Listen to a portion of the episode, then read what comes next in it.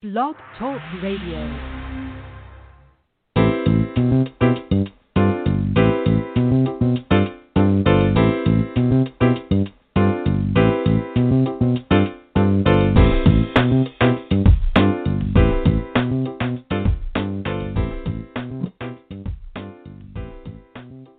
Welcome to the Perkins platform.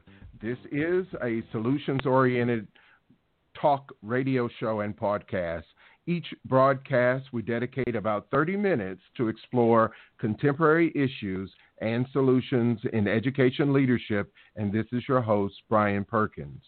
Uh, this month, we have two uh, members of a, uh, an organization, uh, NWEA, the Northwest Education Agency, um, and uh, based out in Oregon. And they are Dr. Uh, Megan Kuhfeld and Fenesha Hubbard. Welcome, both of you. Thank you so much for having us. So glad to have you. Thanks, Brian. Um, mm-hmm. And to our faithful listeners, welcome back, and thank you for being a part of our family of over 5,000 listeners every month. And to our new listeners, we're glad to have you and glad you've joined us. Uh, so, um, Megan is a, a, researcher and works on a number of of uh, areas uh, related to longitudinal growth modeling, achievement gaps, and summer learning loss. Um, her work has been featured in Education Week and uh, Applied Psychological Measurement. Um, and so um, we're, we're really excited to hear a little bit about the research that uh, uh, on this topic. And we have also Fenesha Hubbard, who is a professional development specialist with NWEA. Uh, she's a former middle school math teacher, instructional coach, workshop facilitator, and consultant. Uh, she has is actually um, the content designer for the professional learning design team at NWEA, and so uh, I think the the conversation today will be really helpful to a number of our uh, leaders out there, but also to uh, instructional coaches and and others who will have some work to do um, it, coming up really soon when we figure out how we're going to get back into schools, but also um, work that they're doing right now. And so I just wanted to start out with um, asking uh, Megan if you could tell us a little bit about NWEA, what you do there, and what it's all about. Yeah, so NWEA is an organization based in Portland, Oregon that works with school districts all over the country as well as some international schools. And we partner with districts to help them understand assessment needs. And our flagship product is the MAP Growth Assessment, which is given to something like 10 million students every year. And it's an interim assessment, so it helps students both understand where they are to to um, really hopefully achieve gains in math and reading and science uh, throughout the school year. So not just like at the end of the year when summative tests are given, our, our, our assessments given typically in the fall, winter, and spring and provides immediate feedback to students and teachers about where they're doing relative to their uh, state standard content standards.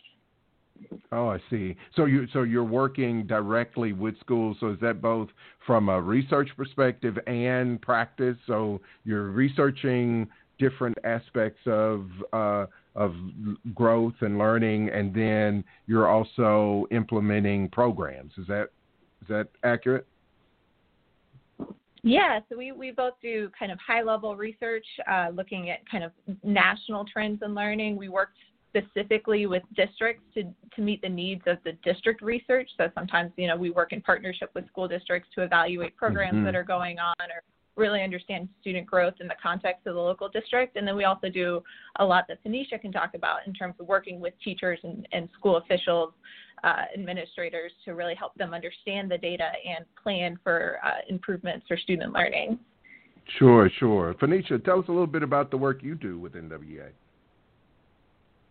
Yeah, sure thing, Brian. So at NWEA, I work with the professional learning team, and what we do is support educators, district leaders uh, nationwide and internationally. You know, we have a responsibility to help educators really make and measure their impact on student learning. And so we do that through problem solving and creating opportunities that really impact growth through our professional learning, whether that's uh, mm-hmm. in person coaching sessions, virtual coaching sessions, um, workshops for teachers that really help them understand how data impacts high quality instruction.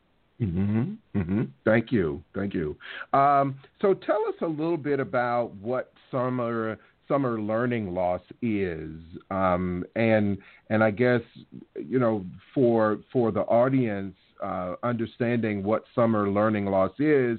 Uh, a step further is what does the research say about the existence of summer learning loss? Um, what what uh, is it that we should be aware of um, related to it? Yeah, so there's, um, you know, summer learning loss is something that people have thought about and worried about for hundred years now, basically, for as, as, long as we've had kind of assessments that look at students' learning and growth. Um, it, the summer learning loss, or sometimes we call it summer slide, is the phenomenon where kids actually return to school in the fall having forgotten some of what they had learned in the previous mm-hmm. year. So we often see return to fall scoring a little bit lower than they had in the spring. Um, and this is something that you know it, it, in some ways isn't surprising. We kind of know if you know kids are out of school they're not engaging with academic materials.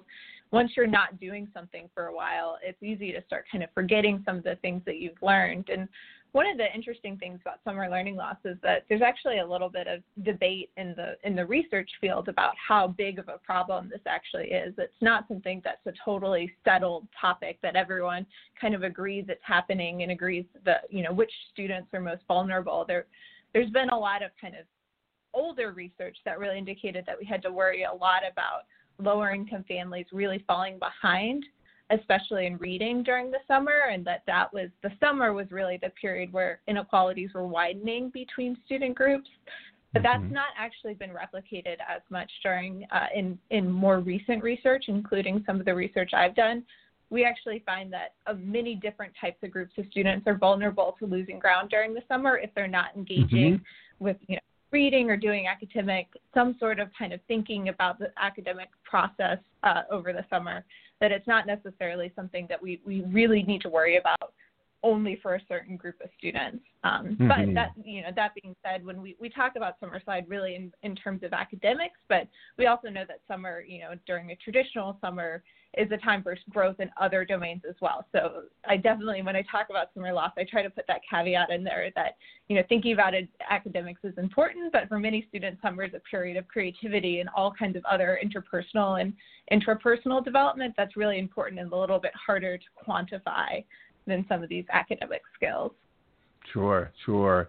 Um, you know, an interesting question that comes up for me is um, is there a kind of a, a secret or a, a threshold um, where, in terms of amount of time, um, is it that after four weeks? Is it after eight weeks you see it? Is there a relationship between how long students are out and how much slide actually occurs? Uh, do you have is there research on that? Such a great question, and it's actually one of the big mysteries um, because we don't really see you know, there, there's kind of the traditional summer break, which for most school districts is two to three months long. And then there's the, you know, year round schooling where kids are sometimes out of school for two or three weeks and they go back in. Um, and what we don't really know is we know that the kids who are in extended school years, so school years who are longer than the the traditional school year often do better, but we don't really know what that threshold is where, you know, if once they're out of school for four weeks, they've forgotten everything, or, you know, it mm-hmm. really, you know, learning loss is happening at some sort of linear rate. So the longer they're out of school, the more they've lost. That's something that we just don't have good answers to right now, but it's mm-hmm. super pertinent, especially when we're thinking about forecasting the impacts of COVID. It becomes mm-hmm. really pertinent to understanding kind of if this is a six month summer break, is that going to be twice as bad as a regular summer break, sure. or is it going to be more than that because it may be compounding over time? We just don't sure. really know. Sure. Fenesha, tell us a little bit about what you see informally. Do you see any uh, relationship between what's happening uh, with students, depending on how long they've been out, what kinds of activities they engage in.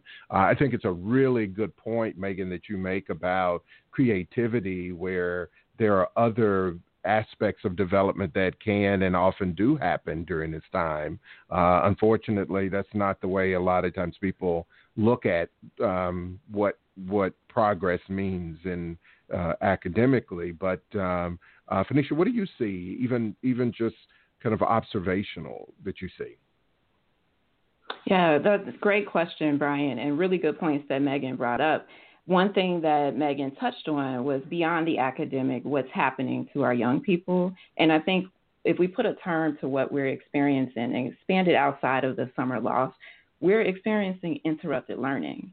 And interrupted learning is essentially where you have learning that is occurring irregularly because you're having breaks in things that were established, um, like established routines that are academic, that are social, that are emotional, um, and even physical needs that some of our young learners have. And so when we think about the impact of interrupted learning, it's substantial for all students, but it's really impacting students who had previous interrupted learning that we don't often talk about in education. And mm-hmm. sometimes that can look like uh, traumatic experiences that our young people bring to the classrooms every single day. So interrupted mm-hmm. learning is compounded a lot more right now. I see. Well, that's a, that's a perfect segue into what was going to be my next question, uh, because last week we had a researcher who uh, didn't say that uh, summer learning loss um, doesn't occur, but said that we might not be able to extrapolate the research on summer learning loss to what's going on with the COVID pandemic because of all the other uh, things that are going on. And I know, uh, Fenesha, you're doing some work with with teachers to mitigate summer learning loss. But what do you, from let's start first with the research perspective. Um, what do you think some of the key differences are in in between what's happening with what's going on with the the what schools and parents and others are doing with the COVID uh, pandemic and what ordinarily happens that might not uh, be the same during an ordinary summer slide we know that this is a really unprecedented event, and there's so many different aspects of what's going on right now that could kind of move the needle in one way or the other um, towards whether kids are more likely to lose ground during this period. We know, for instance, that school districts have just done this incredible rollout of virtual instruction across the country with almost no preparation, you know, just responding on their feet to not only try to think about instruction, but also providing food, providing devices, just this huge effort that went into providing different levels of instruction.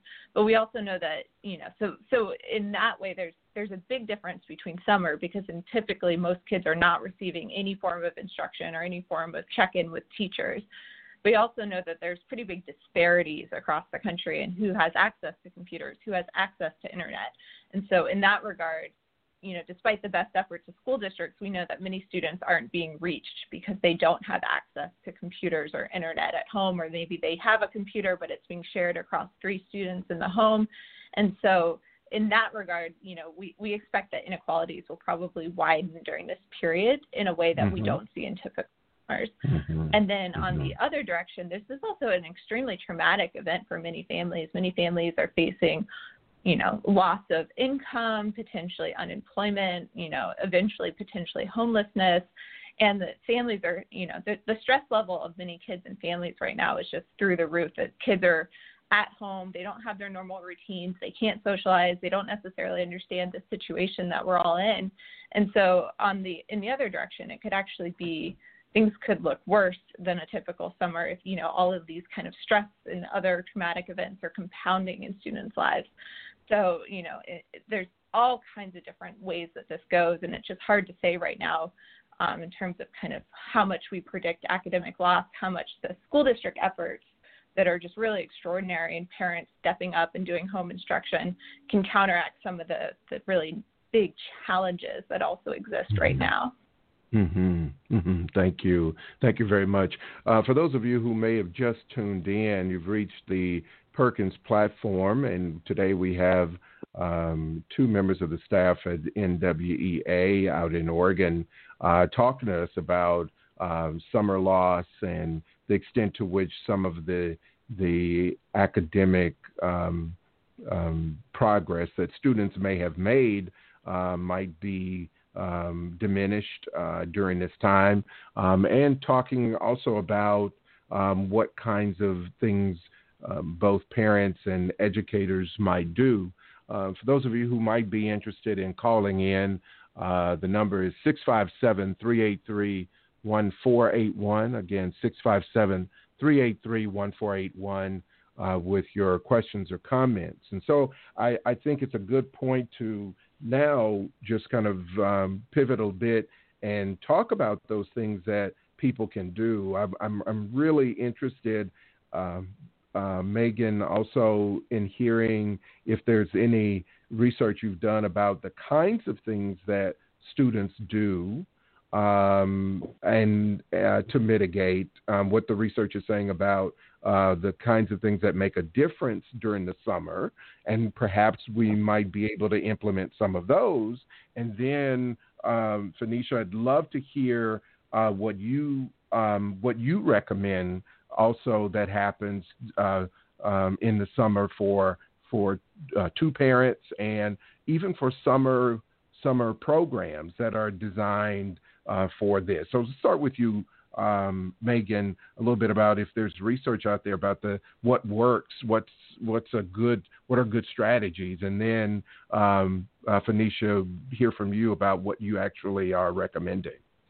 So, well, just to kind of start out by saying, there's summer is a bit of a we we have some kind of general strategies, but it, has been hard to kind of nail down exactly what it takes to stop summer loss. You know, a lot of research has happened in reading programs, whether that's kind mm-hmm. of in school based programs or programs that send books home to kids. And basically, we find that if kids have age appropriate, engaging reading materials, that you know particularly younger kids that that can make a huge difference in preventing summer slide. And there are many cost effective programs that are that w- work with school districts to provide engaging reading programs as well as through public libraries. I think public libraries are a great resource and many public libraries also provide food programs during the summer and try to br- bridge the kind of food needs and reading needs that many kids face helping kids in math is a bigger challenge, and that's something I think we have less research on is how to really provide engaging math materials because that's often something kids don't really want to think about very mm-hmm. much during the summer. Mm-hmm. I think that's where we we have a big need to think about how we help kids do math in a summer in a way that's not tedious and challenging for many students to complete. Mm-hmm. Yeah, I want to 1st I'm sorry, Brian. Megan keeps bringing up all these great points that I definitely want to touch upon. And so the mm-hmm. piece about engagement is really where we want to focus our attention right now. When you think uh-huh. about what educators do, what administrators do, our you know, our work really involves keeping students engaged. And the world has been a really traumatic place for a lot of students these last few months. We'd have to think about how school was essentially a wraparound provider for a lot of students, but now mm-hmm. what we call typical and what was a typical day and what students were used to, those routines and structures, it's drastically changed. And so mm-hmm. we have to mm-hmm. think about how do we keep our students engaged in this new learning environment. Um, and one way to do that is to understand the extent to which our students have actually been impacted. So we want to start by really unpacking their impact. You know, uh, not only academically, but socially, emotionally, um, thinking about ways that we can not only keep our teachers engaged with students, but those other stakeholders, uh, counselors, mm-hmm. psychologists. Students uh, rely on those relationships to make their learning experience whole, right? And then mm-hmm. we also want to look mm-hmm. at how students are engaging with each other. That peer to peer element is essential to their learning right now. So I think if we focus on student engagement from a, a, larger perspective and really hone in on how were we keeping our students engaged before, what worked for us, and how are we going to change this in this new learning environment. Mm-hmm, mm-hmm. What What do you think will be the biggest challenge when uh, teachers come back? Um, yeah, our biggest challenge is going to be determining where our students are right now with mm. their readiness. So when we think about the teaching and learning cycle, we always want to ask the question, where am I right now? Where am I trying to go? and how am I going to get there?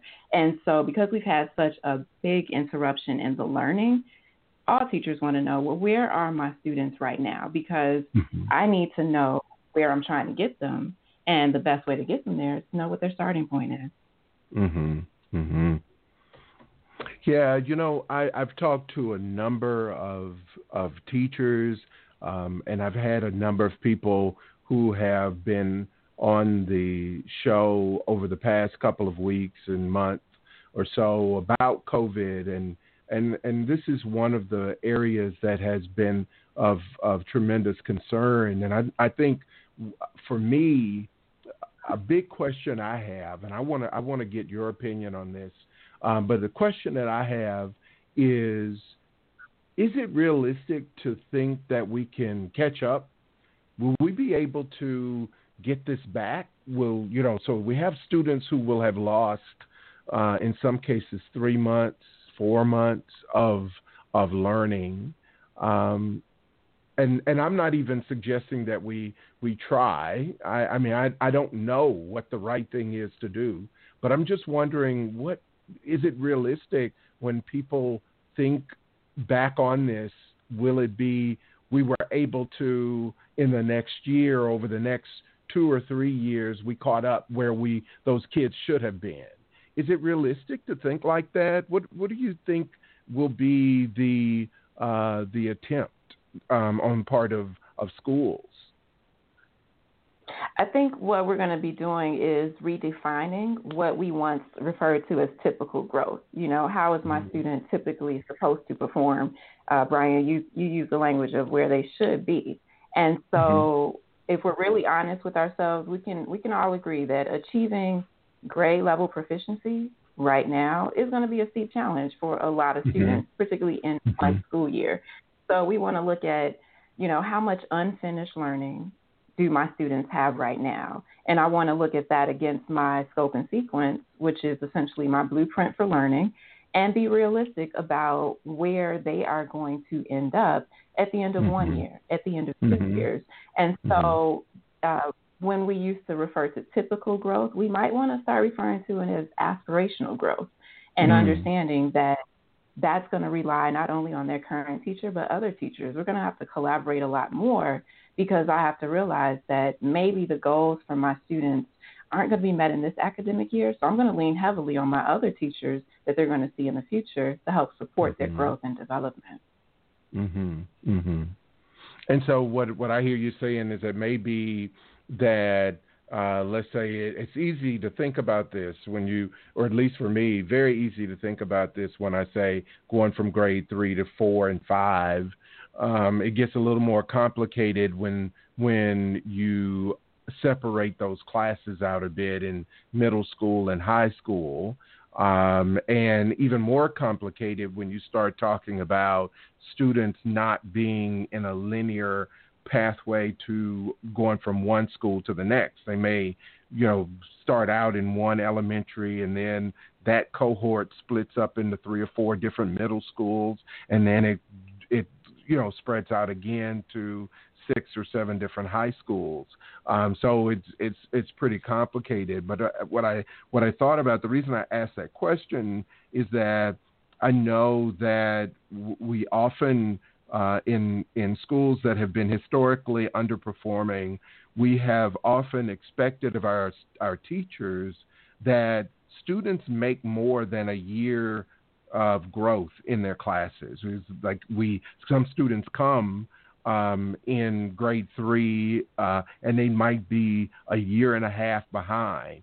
Um, if we're lucky, they are a year and a half behind in some places, and so I, that's that's where I was thinking is that maybe that's, and I, I like the way you frame it about aspirational growth.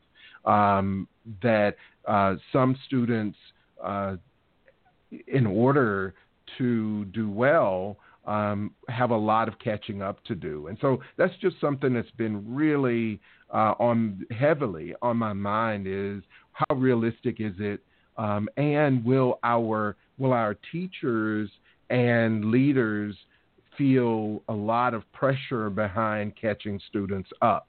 Um, I've I heard uh, so about two weeks ago we had on the show, we had the president of the um, uh, Council of State School Officers say that um, a lot of states are waiving tests uh, for uh, the coming year, and I my I just go back to I wonder how long that's going to last, um, where tests are not being given. Um, I think there are some really good uh, uses for tests. Unfortunately, we don't do that often. So I just, for me, just wondering um, what's going to happen with with the way this gets used going forward. And I know you said that um, um, a lot of the way we, I guess, use tests will also tell us where students are, so we'll know how to how to teach them. Um, but I just wonder how much of that will actually happen. You have any predictions about that? Now, this is a very hot topic, Brian, and I think what I'm hearing is a couple of things, but I definitely want to give some some action items that we can all use moving forward. So, what I'm sure. hearing is that this is really a call to action for educators to really look at our materials and our curriculum. You know, what are we using to instruct our young people, and then is that really meeting them where they are? And is it addressing the major work of the standards or whatever is driving our curriculum? So, are we really touching on the topics that we need to touch on to address this unfinished learning for our young people? Mm-hmm. Mm-hmm. And on the topic of testing, you know, the way we're we're testing is changing, but it's also Mhm. important to remember that teachers keep students engaged with formative assessment. And formative assessment that's that those are those minute by minute assessments that are done all the time um, eliciting evidence to really check in to see what do my students know right now? You know Mhm. asking effective questions in the classroom providing effective feedback. Um, the, the things that teachers do within their teaching that really give them the data to inform inform instruction. So the data Mhm. doesn't always come from a test. That data is coming minute by minute, and so I think Mhm. it's a challenge and a call to action for us as educators to really look at uh, what were my my strengths before, in terms of getting that information. How did I formative, formatively assess what my students knew before, and then Mhm. how can I transfer that now to our new learning environment? Because that's essential to um, to keeping our students moving forward. Excellent, thank you. And do you have any suggestions? Can you tell us a little bit about what what do you suggest in addition to the things you've already uh, given us um, that that the that teachers can do to prepare themselves and to be ready when when they are back in front of students? Definitely. Uh, the very first thing that they want to do is get very familiar with their scope and sequence and decide how am I going to gather information to tell me what my students know. That's probably going to be the most essential thing. Uh, what Mhm. types of assessments am I going to use and what data am I relying upon? And then making sure that that's consistent with the other educators on their team so that there is uh, consistency not only in how we interpret uh, the unfinished learning, but then also how we address it with our students. Mm-hmm. Mm-hmm. Thank you. Thank you very much for that. Megan, um, do you have anything you wanted to add uh, for us around um, how to think about this in a longitudinal sense? What what what should we expect? Yeah, I mean, I think it, it, it's really hard to think about how, you know, like you were saying, how to catch students up given we have three months of school closure and, you know, the next year's materials are incredibly important as well as the catch up. So I think that this is this is a real challenge that so many teachers and school districts are facing and we're also potentially facing large budget cuts beyond that. So I think, Mhm. you know, one of the big things that's really important to remember is kind of both this question of you know what's realistic growth but also a reminder kind of that it we can't place all the burden on students and teachers right now that this is a societal event and schools are going to need support more than ever to be able to meet not just the academic needs but the social emotional needs of students so i think Mhm. it's really a time to put the importance of education completely in the forefront of you know thinking about funding and all of these other things because we can't just expect schools to take these big budget hits and then Sure. still do these completely um, you know incredible things to catch up this three month period of loss so to me that's one of the things we just have to we have to really think you know measuring where kids are but then i think we have to think beyond just school and trying to find ways that we can support kids out of school as well um, mm-hmm. um, because the burden can happen within a seven hour school day which we know even in this coming fall could look a little bit different than what we're used to mm-hmm. Thank you thank you very much and so um, we're we're just about out of time. I really appreciate both of you. Uh, it's been great hearing your perspectives and your uh, very practical um, uh, approach to thinking about what we do and how we do this next. I want to uh, invite our audience to join us uh, on Friday. Um, we have uh, Dr. Claire McCarthy, uh, who is a professor at the Harvard Medical School, pediatrician at Boston uh, Children Boston Children's Hospital. Um, the topic for Friday will be advice for parents, providing um, uh, productive and uh, productive criticism, and um, so that should be a really uh, good topic uh, for us to to explore. Um, again, thank both of you for for being on the show today, and um, I'm sure we're going to get a lot of uh, emails. Um, and thanks all out there listening. Uh, until next time, go well, stay well. Thanks, Brian. Thank you very much.